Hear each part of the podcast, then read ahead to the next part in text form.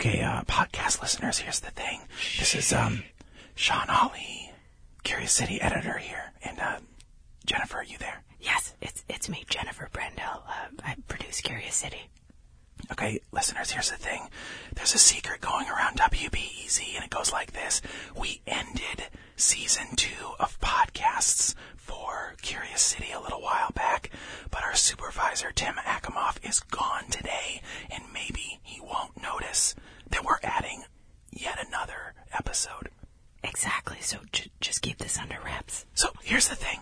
This is not exactly a season two sequel. It's more like a Curious City podcast season three prequel, if you will.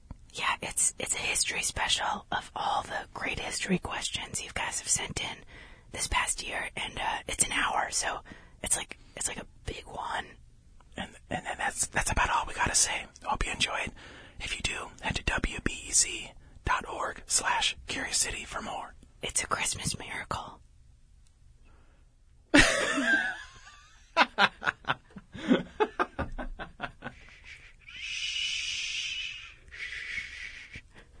Don't tell Tim. Hi, I'm Jennifer Brandel, and I created Curious City. It's a news gathering experiment where the public decides what stories WBEZ should do. You submit questions about Chicago, the region, and its people, and WBEZ reporters and producers answer them. And I'm Shawn Allee. I edit whatever we do and find angles to stories you just can't find on Google. Basically, Jennifer and I help people like you tell people like us, journalists, what to do with our time. And that's been a wild ride. We've answered all kinds of questions, sometimes fun stuff. But also enterprising, serious investigations. One thing we've learned loud and clear is that curiosity often looks backward, to the past, to history. And that's what we're going to take on for the next hour. Chicago history through the lens of Chicago's own curiosity. Gender, Donuts. missiles, and insanity. All that just ahead on this Curious City special. I'm Alex Keefe with these WBEZ News headlines. No, there's there's there's really nothing. Uh, there's nothing going on. Back to you. I'm Shawn Allee, editor of Curious City. Judging by questions we get on our Curious City website, people see a lot of gaps in Chicago history. And I'm Jennifer Brandel, senior producer for Curious City. People like you have asked questions about stories that a historian might have missed. Like how Dunkin' Donuts took over Chicago's donut market, and whether World War II nuclear experiments left one of our major universities radioactive. So let's call this Chicago area history Curious City style. And people like you told us what chapters are important. So, how are we going to do this? Well, people who submit Curious City questions are not necessarily doing it in any particular order. So let's slap a little grade school clarity on this and go back into Chicago history and then go forward from there. Sounds good. If you're not a Chicago history buff, but you listen to Chicago area traffic reports, this name will be familiar. Jane Addams. On the Jane Addams Tollway past US 20, westbound Jane Addams Tollway, we do still have a crash there. On our tollways, I-90, the Jane Addams Tollway. Yes, a portion of Interstate 90 is named after one of the most remarkable Chicagoans to date. Jane Addams began making her mark on Chicago, the country, and the world at the close of the 1800s. In 1889, she co-founded Chicago's Hull House. It was a settlement house that provided social and educational opportunities for immigrants, the poor, minorities, women, children, you name it. Jane Addams had a dynamic career. She was a Nobel Peace Prize winner, an author, a poet, even a garbage inspector. And she was given the label the mother of modern social work. But Curious City got a question about another kind of label for Jane Addams, one relating to her private life. Curious citizen Adam Peterson asked, Could Jane Addams be considered a lesbian with the current use of that terminology? I did not find an easy answer to this question. Instead, I got deep answers from people who've thought hard about Jane Addams' life and what the word lesbian means. You'll hear from many of them, but I'll start with the one person who I never got a straight answer from Jane Addams herself. There's no question that Jane Addams was in a long term, serious relationship with a woman named Mary Rozet Smith. Mary was a wealthy Chicagoan who supported Hull House and its social programs. Some might say, a sugar mama. Together, Jane and Mary traveled the world, owned a vacation home, and at one point considered adopting a child. They also wrote decades worth of letters to one another, but Jane Addams had many of them destroyed. The letters burned. This is John D'Emilio. He's a professor at the University of Illinois at Chicago and has written extensively on gay history and culture. I wish we had those letters. Oh my god, I just it it kills me. I ask him, so did Jane Addams have the letters burned because they contained anything explicitly sexual? There's no way.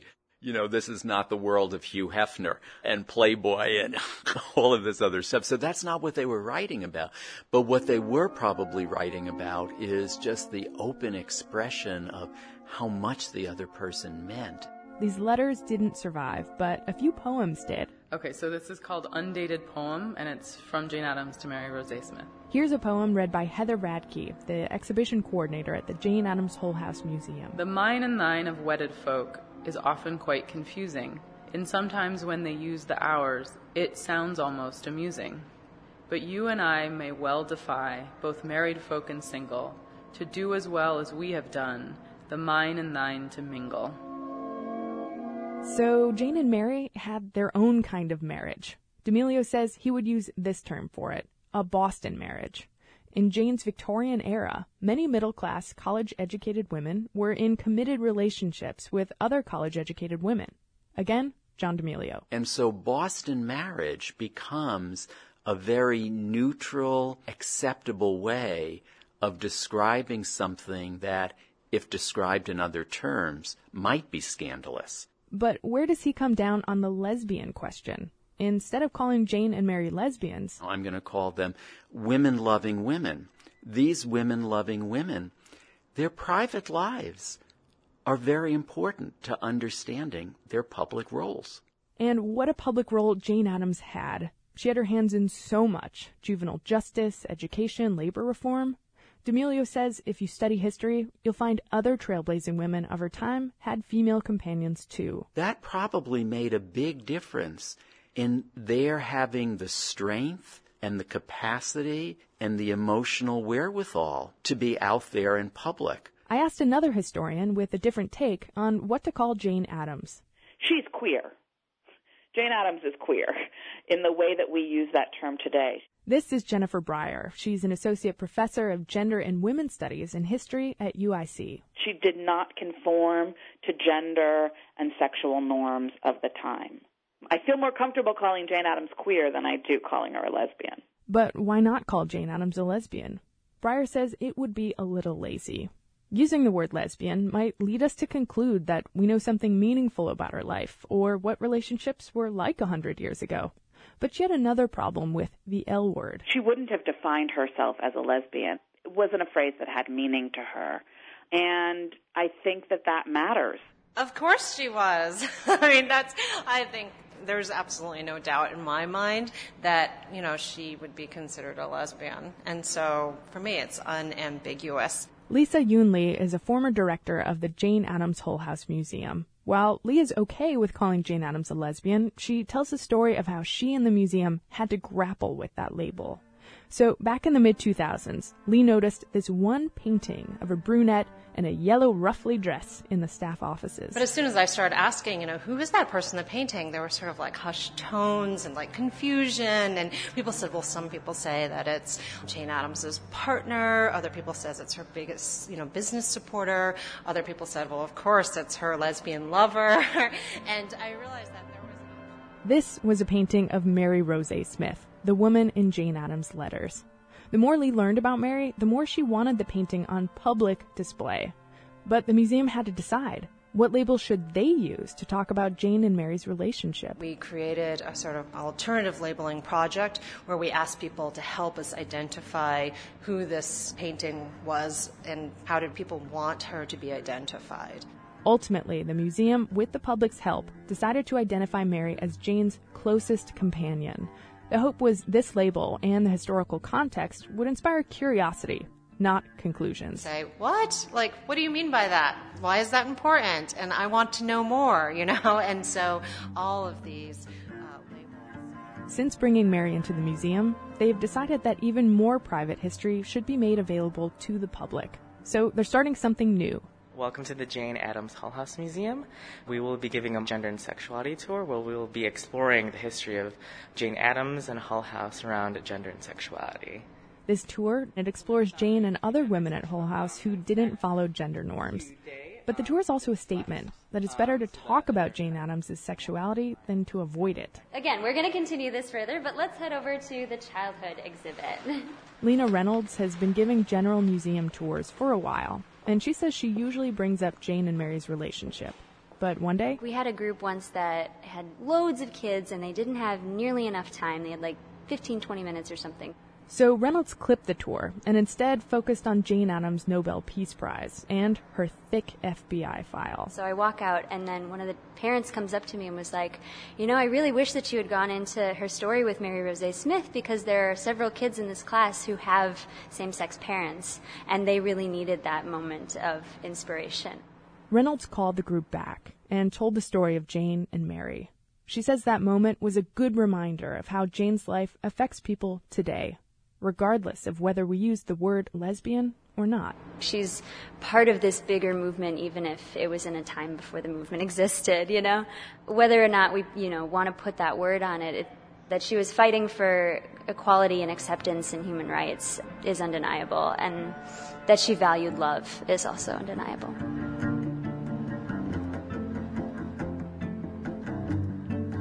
Jen, I edited you, so I know that you did a lot more work than this radio story. Of all the things you put together, what should people be checking out? Well, we've got an article online with way more detail about this story, and that is if you can't get enough of Victorian sexuality and commentary about it. And if you just want to see, too, that painting of Mary in the yellow ruffly dress, it's there. That's over at wbez.org slash curious city.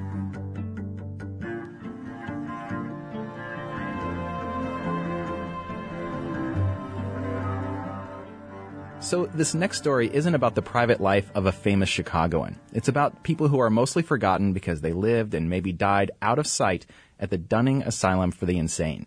Dunning opened as a poor farm in 1854 in what became the northwest side of Chicago. It became an asylum, and the atrocious conditions there made headlines in the 1890s. Here's the question about it from Michael Dotson. My question is what is the history of Dunning, the insane asylum, and the people who have died here and the people who are buried and unknown. Mike's question is pretty broad, so we narrowed it down to who exactly ended up at Dunning. We had freelance reporter Robert Loerzel dig into archives and memories to find out. Chicagoans were scared of Dunning. Just uttering the word aloud could give people the chills. Whenever someone would act a little nutsy, any of the kids, we'd say, oh, Got to send them to Dunning. If you and your brothers and sisters don't behave, we'll send you to Dunning. And that used to scare kids because they knew that it was a mental institution. That's Ross Goodrich and Stephen Hill. As kids, they were freaked out by the place. But today, Goodrich and Hill are trying to learn more about Dunning. That's because both of them had great grandparents who were sent there. You can think of this place as the prototypical evil, dark asylum of literature. Joseph Mayer is a psychologist in Springfield. He's researched the history of mental institutions in Illinois, including Dunning. The food was terrible. It was weevil filled, and people didn't get the kind of medical care they ought to get. For many, many years, it was really a uh, terrible place. It was on Chicago's northwest side, at the corner of Irving Park Road and Narragansett Avenue. Everyone called it Dunning but that was actually just the name of a family that owned nearby land. In its early years, the institution was technically called the Cook County Infirmary. County officials opened it in 1853 as a home for the area's poorest people. In some ways, it's almost similar to what we have today in the sense that we have uh, a lot of people who are homeless and living on the streets, and, and a significant proportion of them are people who are mentally ill. In 1870, the county added an insane asylum at Dunning. But it wasn't a place where those with mental illness could find any hope or solace. Patients were abused, at least one was beaten to death. And supervisors, they used the asylum's money to pay for lavish parties. Neighborhood historian Al Opitz says Dunning was run by corrupt county officials up until about 1895, everybody was a political hiree. So consequently, you had nobody to report to except the political boss. And a lot of people were, uh, they were mistreated, I guess is a nice way of putting it. A Cook County judge called Dunning, quote, a tomb for the living. In the 1890s, Chicago newspapers reported stories of people sent to live inside this tomb. Some were hearing voices. One man cut off his right hand in a fit of religious mania. One woman refused to eat, saying everything was poisoned. Another man thought he was Jesus Christ.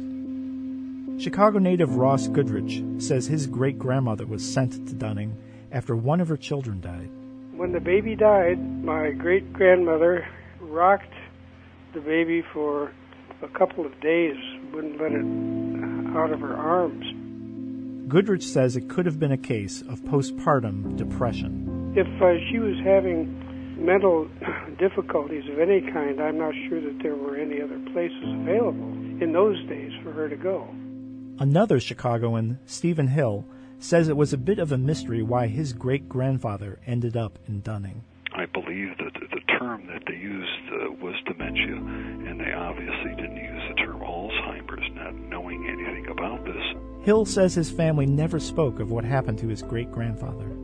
Life was so tough for immigrants back then. People did not talk about the rough lifestyles they had and how poor they were, but I do know they had a very, very tough life. The state of Illinois took control of Dunning in 1912 and changed the name to Chicago State Hospital, and gradually treatment improved for those with mental illness. But the hospital was still overcrowded. In 1970, the state moved patients to a nearby facility called the Chicago Read Mental Health Center. The state shut down Dunning and sold off the property. Crews later tore down what that county judge called a tomb for the living. But there was another chapter in Dunning's story, one that got Michael Dotson wondering about the site in the first place. In 1989, construction workers made a gruesome discovery. Archaeologist David Keene was called to the site. The uh, developer was putting in a sewer and water line in the street right over here, and he hit this corner. And when he, the uh, backhoe operator was digging, pulled up a corpse the top half of a corpse, which still had clothing on and was in fairly uh, good state of preservation. Keene was hired to figure out why skeletons were turning up on Dunning's land. He learned three cemeteries were hidden underground. They were potter's fields for poor people who couldn't afford burials anywhere else. According to one estimate, 38,000 bodies are still there. Keene says state officials didn't pay much attention to the old graveyards when they constructed new hospital buildings beginning in 1912. And at the time, there was no law to stop them from doing that. As far as we can tell from the archaeological evidence, the state came in and removed any surface evidence of uh, burials in the entire area and began an active building campaign well into the 1960s during that period, they actually built right on top of graves. Today, a modest memorial park marks the spot where thousands were buried. For some, though, the Dunning Memorial is too modest. We're talking about Civil War vets. We're talking about Chicago fire victims. We're talking about every single orphan that was left at a hospital every single child that died in the hospitals that had nobody claim them. Local resident Sylvia Clavens Barshney runs a Facebook page about Dunning. And the more research I did, the more I felt that the story needs to get out. Because most of the people that were taken here, and then after that, most of the people that were buried here, are people that were forgotten in life. They were just left. Or disposed of or hidden. And if that's how they live their lives, how dare we allow them to live their afterlife like that? Clavens Barshney wants to see landscaping added to the park and a more substantial marker to honor the dead. That's likely to be a tough battle because the state owns the land, and the state's been short on cash lately. For now, at least, she can thank Mike Dotson for asking us this question about Dunning it's shed at least a little more light on this dark chapter of the city's past. And it's a reminder that the unfortunate souls buried there have not been completely forgotten.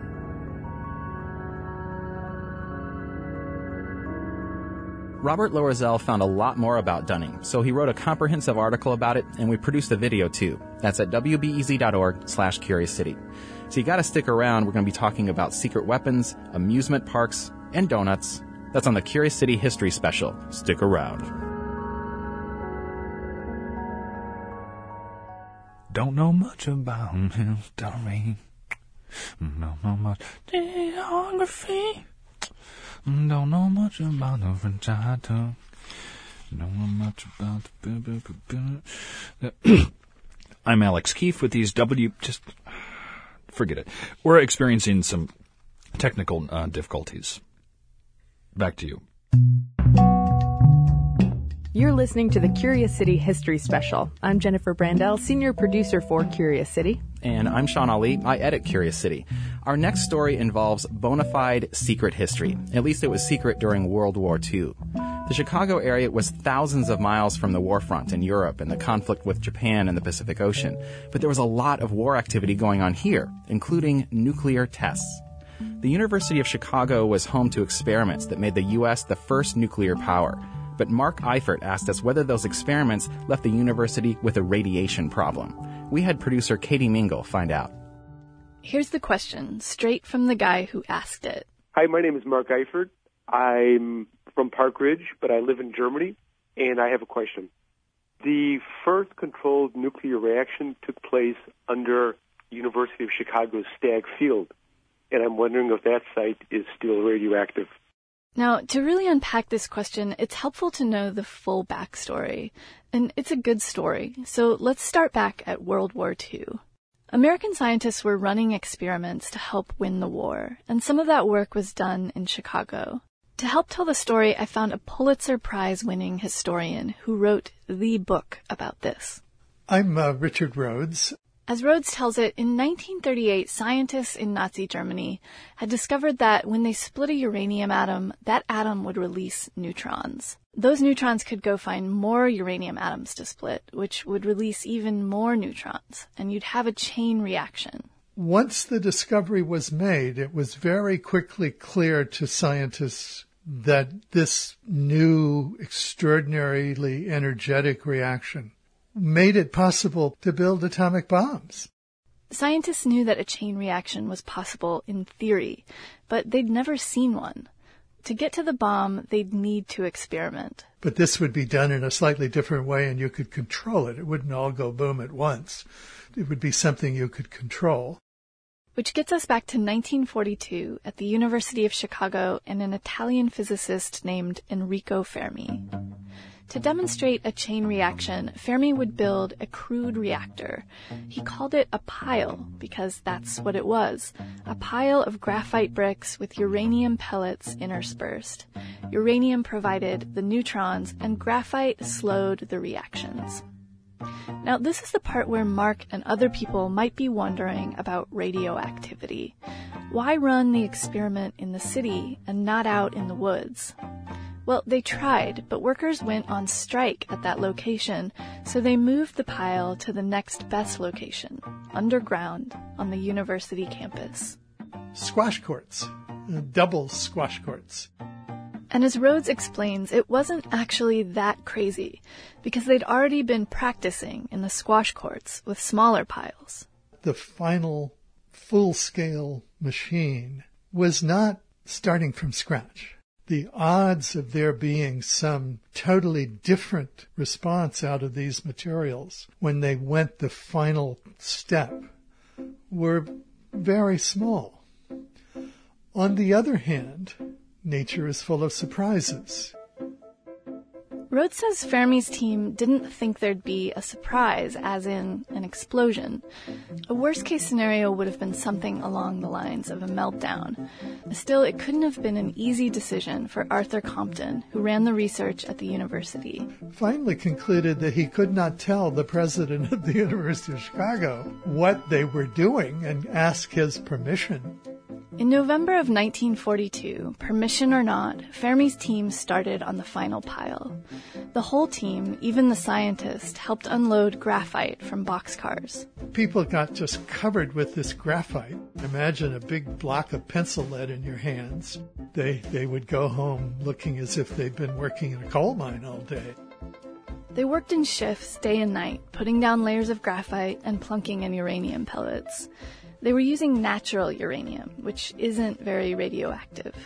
Natural uranium is something that you can handle with your bare hands. So the pile is growing and taking shape, looking something like a doorknob, but it was the size of a two car garage.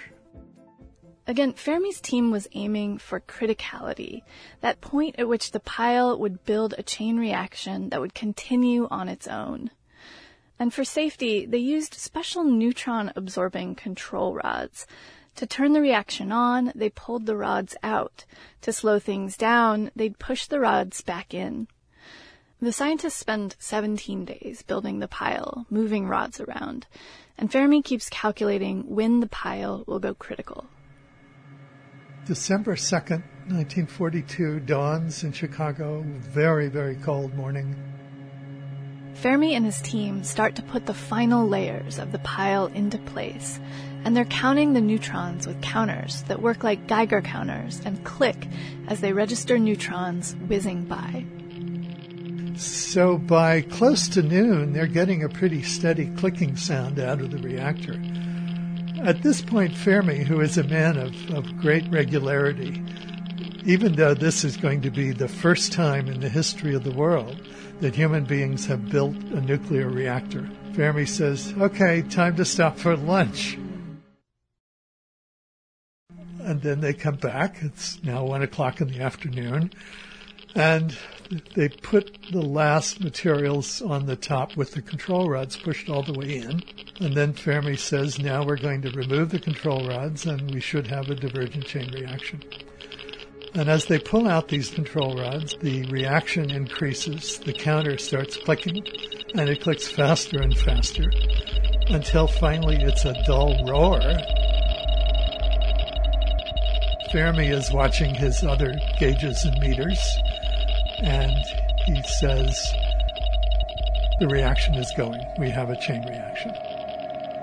And here, Fermi and the atomic scientists got their proof that they could coax energy out of matter, and they had a path to the bomb and later to nuclear power.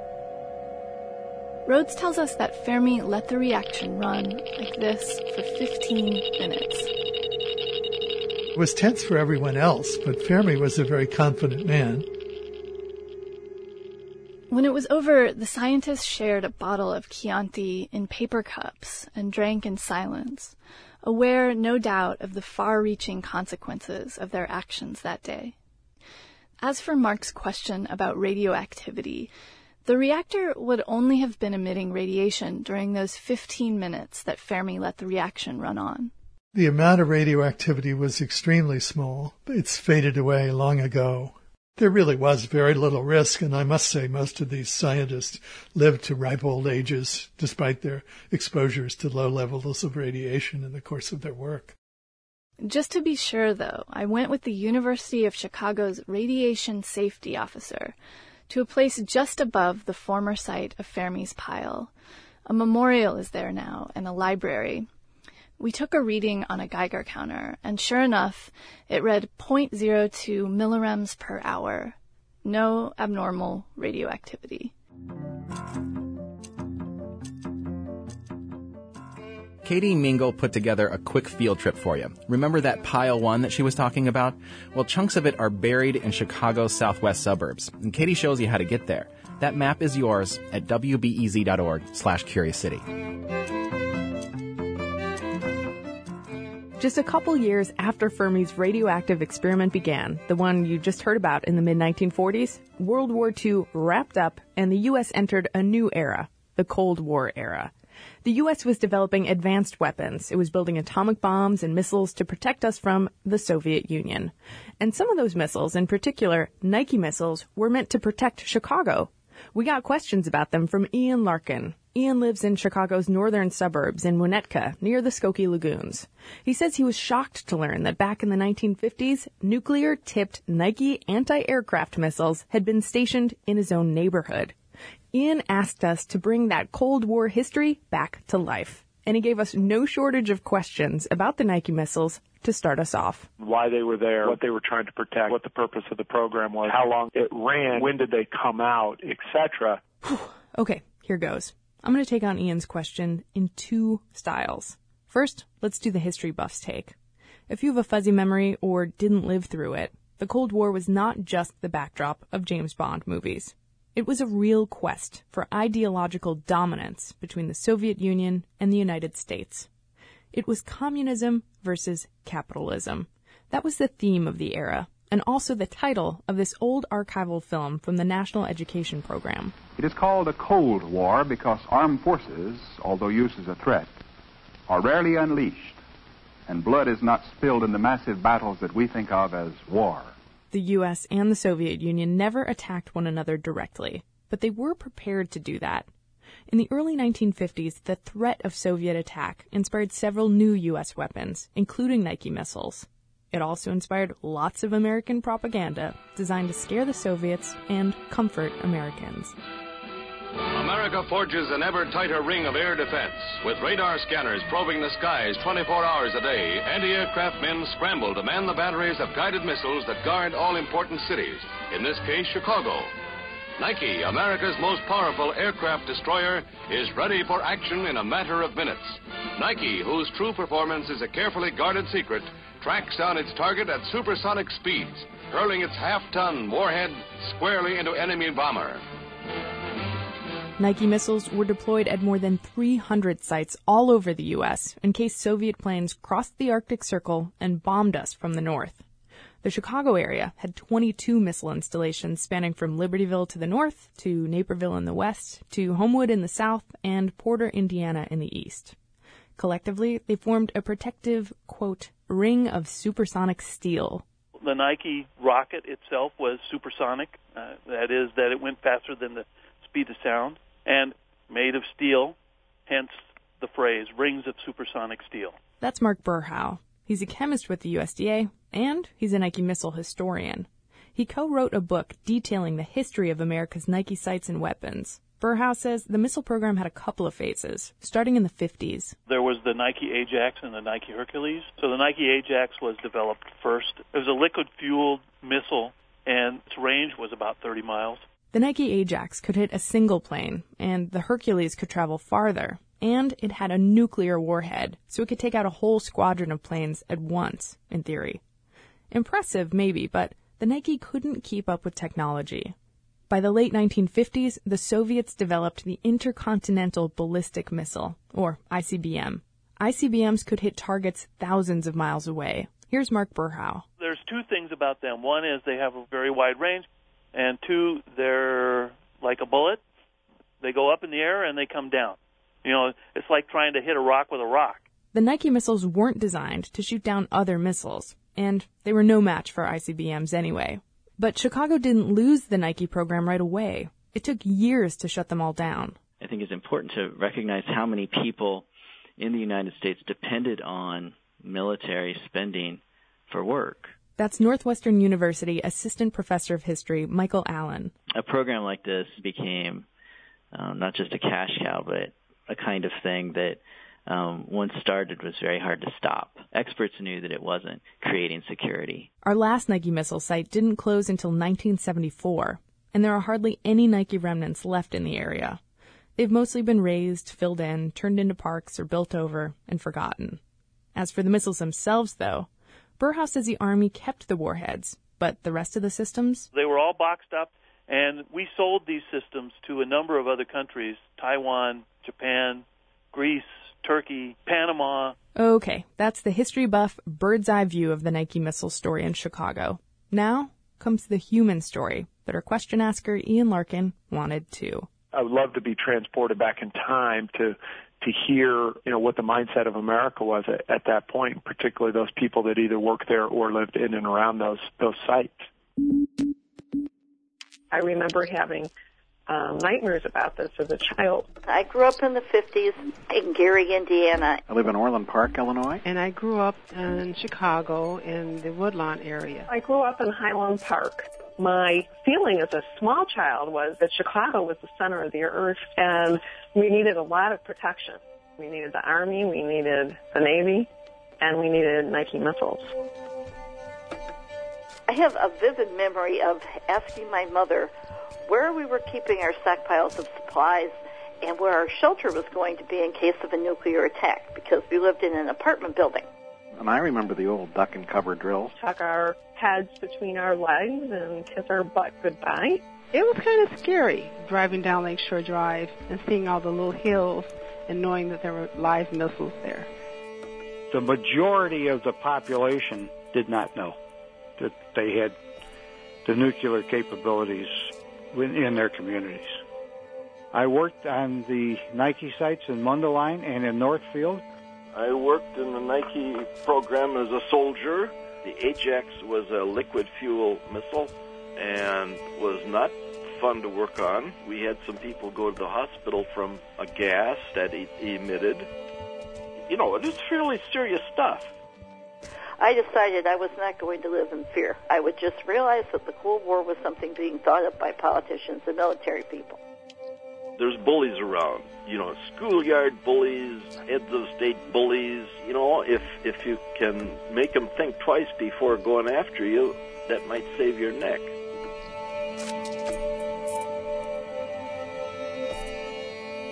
You heard from Deborah Rade, Cheryl Albers, Rich Hayes, Diane Adams, John Henry, and Ed Thalen.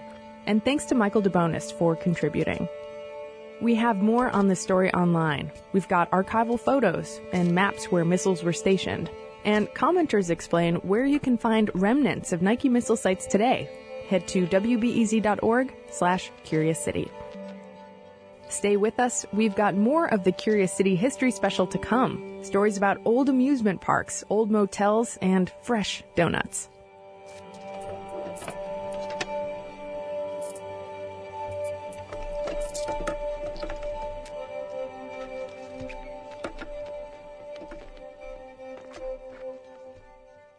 This is the dawning of the age of Aquarius, the age of Aquarius.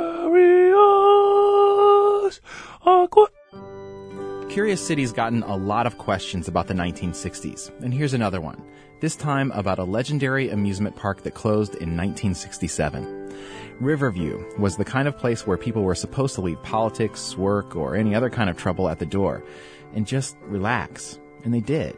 But the way they remember it, well, it's complicated. Ross Brote was the guy who asked about Riverview. He says he saw a poster of the amusement park at a bar and saw old pictures at a thrift store. You can ask around, but you never really get a full answer. The most interesting part about it is it seemed a little creepy and strange, and I wanted to know more about it. Well, we found a ton of stories from the park. Right now, we focus on two rides that get at some strange aspects. One ride was called the African Dip. We'll hear about that in a minute. But let's start at the park's entrance, where the giant face of Aladdin's castle dared visitors to enter the fantastical funhouse. Chuck Vladachik starts us off.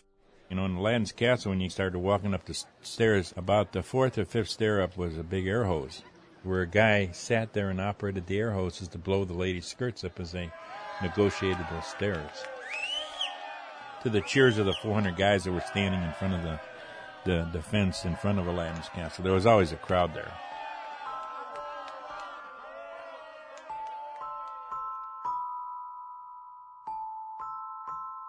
in the funhouse, you never know what's going to be there until you get to it. It was kind of like the things would jump out at you and flash by you, you know, and you'd go, ah, it was so scary. And it kind of was. And um, you walked in, and there were hallways with mirrors. So as you walk through, you would see your image change. You would be 500 pounds, and you would be maybe four feet tall and then when you got to another set of mirrors, your body would be elongated and very skinny. You know, there's no reference point to being surrounded by all these images of yourself. I know one one distinctive part of it was when these little like hairy things would come down and they would touch on your head, so you would feel like it was spiders. And I remember my wife telling me that she screamed so much when she was in there, they had to turn the lights on and usher everybody out. There were all these like tilted floors. And I remember my father standing on the other side of that section and trying to get me to walk across and me being really, really scared. And I think in hindsight, perhaps my father was enjoying watching how I reacted to it. Hmm, gives me a new insight into my father. Were you to approach me on the street and you ask me, Gosh, do you remember Riverview? Certainly I do. And it evokes pleasant memories as a young guy. But my mind would always come back to this cage. There were white guys on the one side and the black men were in cages. As long as I can remember, they always had black fellows sitting on these benches above these dump tanks. And if you hit this target, the guy in the tank would fall in the water. And for a couple of years, they called it the African dip. And before that, uh, dunk the N word. Oh, no, I saw that, and as a kid, I, I was kind of ashamed of that. You know, I mean, it was something I was not interested in. And the other thing is, I didn't see anybody else that was African American throwing the ball. During that time, you know, we're talking about in the 50s, that was when everything was started changing. There are those of us who grew up watching uh, tapes from all these riots in the streets. You know, we had Emmett Till was killed. Things were changing in Chicago. And to some extent, this person represented what they feared, along with those people who just did it for fun. And I clearly remember participating. I mean, I fancied myself as a baseball player and my very close friend. We were both so very accurate at, at knocking the guy into the water. Chicago uh, in the 1950s uh, had some serious issues about race. So I know my parents would talk about it, and they hated that that guy was doing that, whoever uh, was performing. But on the other hand, they recognized that jobs were tough to come by, and uh, the guys who did that got paid. If, if if I could have got the job, I want to be in there myself, you know, and make people throw and mess with mess with their heads so that they would miss. And, and the guys, they they love their job, you know, because they were heckling people. I know my uncle was a little on the heavy side, and uh, they, hey buddy, hey fatty, man, you're carrying load. You better not stop at the beer garden. Don't get no hamburger. Oh, hey hey skinny. But that was to encourage white people to get ag- angry at them and, and throw the ball. Of course, he he that is the black man had to be very careful not to go over this imaginary line where the white guy would wait for him after his shift was over and beat the crap out of him or worse. I remember this couple of guys just throwing the ball at the cage, which I couldn't quite, you know, calculate. It's the target, man. You're missing the target.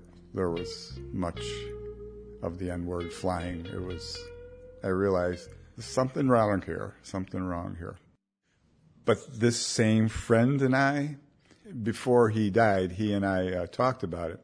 And I would always say, you know, we were just, you know, participating. He said, yeah, but we should have been smarter than that. Well, I mean, look at it like this. I mean, here you talking to somebody who was a kid there at the time. I was having fun.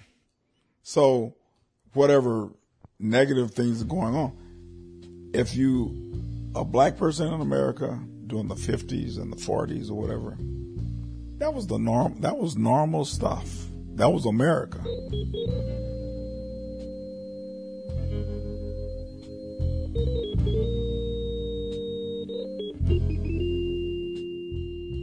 That was Tazama Sun. We also heard from Richard Steele, Chuck Vladachik, Gerald Stein, Roxanne Laux, and Pamon Rami.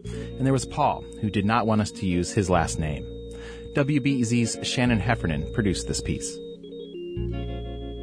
I know we've sent you to our website several times this hour, but right now I'm going to make the Mac daddy of requests along these lines. You will savor, I say savor, this interactive map we created about Riverview. There's video and photos and first-hand tales from people who remember the amusement park fondly, and some maybe not so fondly. Again, that's at wbez.org slash curious city. So here's why I love that last story. The guy who asked the question had seen a poster in a bar about some long forgotten place that you literally can't see anymore. That's it.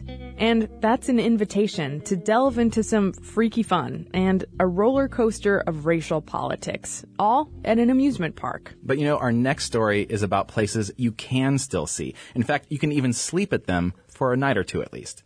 The question's about a stretch of Lincoln Avenue on Chicago's northwest side. Here it is, directly from Nicole Kirkwood. I've always wondered why there are so many motels along Lincoln Avenue north of Foster. Well, WBEZ's Logan Jaffe tells how these motels were once a haven for American road trippers, only to gain a reputation for being seedy eyesores. When I meet Nicole, I pop into the passenger seat of her car and we hit the road. We're driving up Lincoln. Right now we're crossing Foster, and in a couple blocks here, we'll go by our first motel, um, which is right near my grocery store. So that's kind of one of the first ones that to me was a little out of place in this neighborhood because it's very residential. It's a really great Chicago neighborhood. It's just a little bit of everything.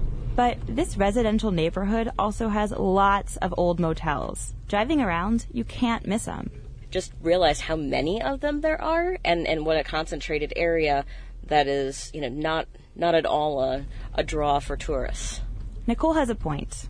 Chicago's Lincoln Square neighborhood is about three miles east of the Edens Expressway and almost 10 miles north of any downtown attractions.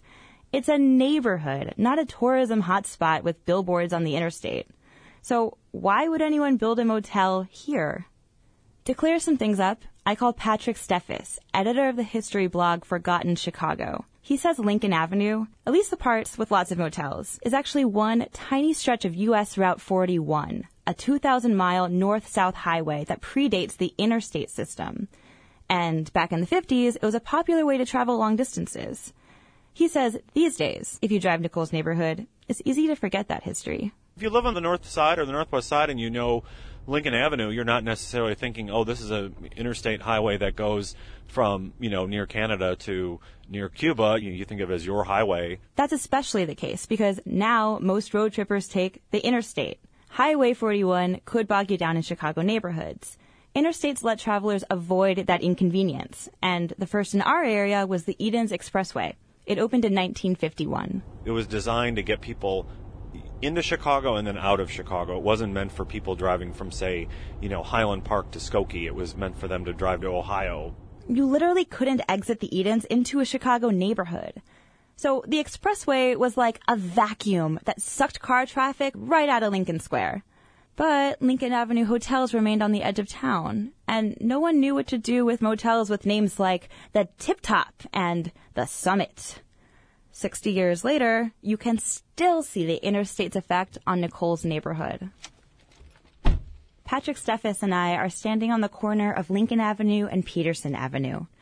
It's the site of the old Stars Motel, now an empty lot. It's actually kind of reverting back to the natural prairie. The sign is still there. It looks a little rough, but it would have been a very dramatic uh, view if you're driving in to Chicago to see this uh, colorful neon sign. I do remember when it lit up. It was quite quite fascinating. It was well kept. But there's another sign standing there too, or the remains of one. It was a for sale sign. After the motel was demolished in 2006, there were plans to build a condo here, but that never happened. Mid-century, 14 motels lined Lincoln Avenue. Now there are only nine, and each one's a target for local developers.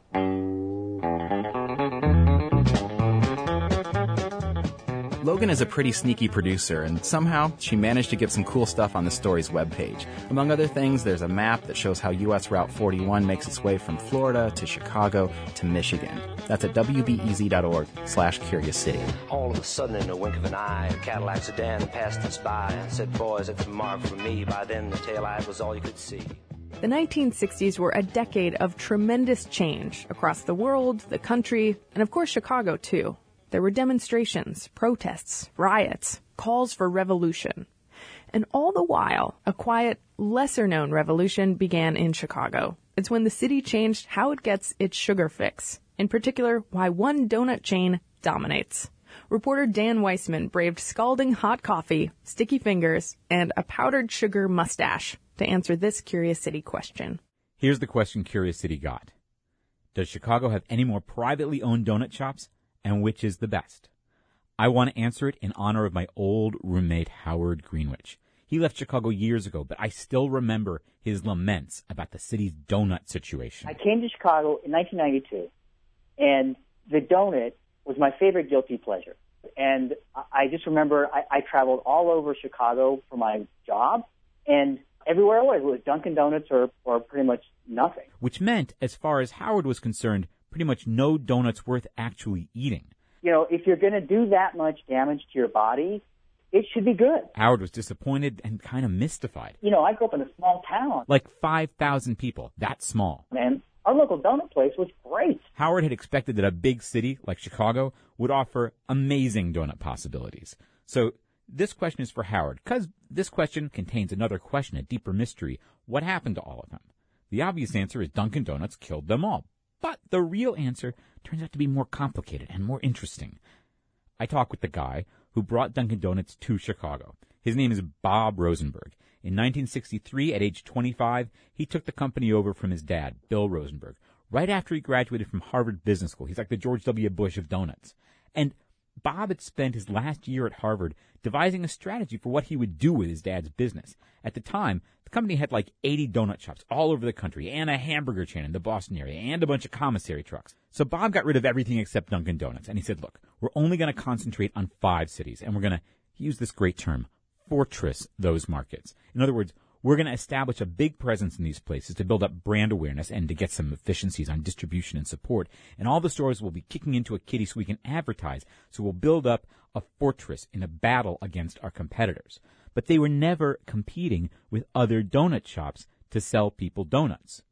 They were competing with 7-Eleven and White Hen to sell people coffee, convenience stores. Here's Bob Rosenberg. That's where people stop for, for coffee and in the morning. So that's who our competitors were. And quite truthfully, I had no idea how many independent donut shops there might have been. He says the donut business is a much tougher racket than the coffee business. Donuts are consumed maybe as a, on a special occasion by a consumer, maybe once every two or three weeks. They go to a donut shop. Whereas coffee, your heavy users are, are buying it sometimes two and three times a day. It's a whole different business. These days, Dunkin's coffee centricity is all out front. In the 1990s, the company dumped the mascot it had been using in TV commercials for 15 years. This droopy, early rising guy called Fred the Baker. Time to make the donuts. And they adopted a slogan that reflects their role as a caffeine peddler. America runs on Dunkin'. But even when Bob Rosenberg brought Dunkin' Donuts to Chicago in the mid 1960s, years before Fred the Baker went on TV, coffee already represented 60% of Dunkin' Donuts sales in its home markets, which was no accident.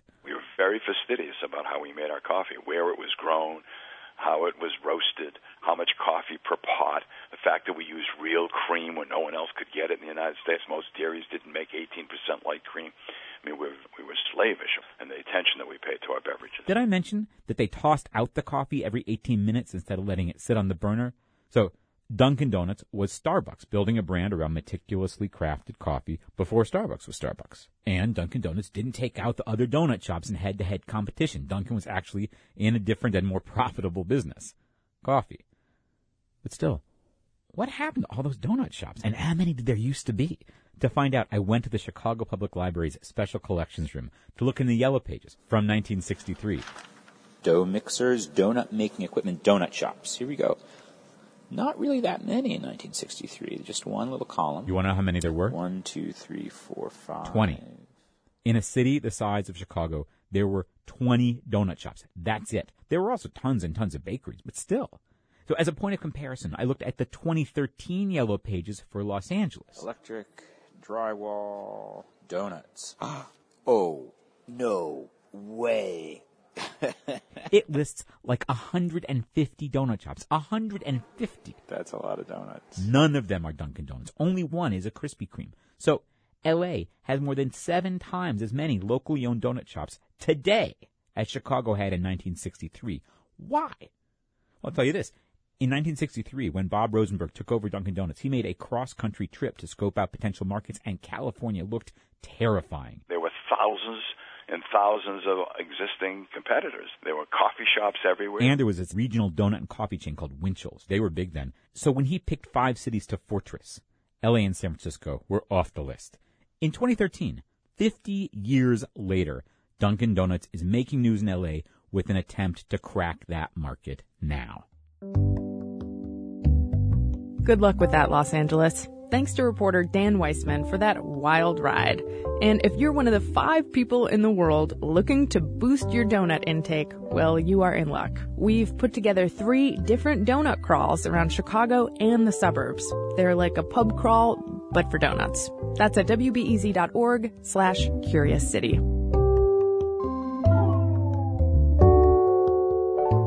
Now that Curious City's dealt with the history of donuts, gender, missiles, and a strip of seedy motels in Chicago, maybe you think we're done with history or your questions about it. Not at all. But here's the thing Curious City is about way more than just history. We're open for business when it comes to your questions about our region's present and future, too. Plus, we've got plenty of answers right now. You can hear how the Chicago accent is changing, or when the city's going to get its next skyscraper, or what it's like to live on minimum wage. That's at wbez.org slash curious city. Hope to see you there. I'm senior producer Jennifer Brandel. I'm editor Shawn Allee. Curious City is brought to you by people who ask good questions, like Adam Peterson, Michael Dotson, Mark Eifert, Ian Larkin, Ross Brote, Nicole Kirkwood, and this mystery person, this mystery someone we call the Donut Person, who did not return our emails even though we promised a veritable Shangri-La of donuts. Unbelievable. It really is.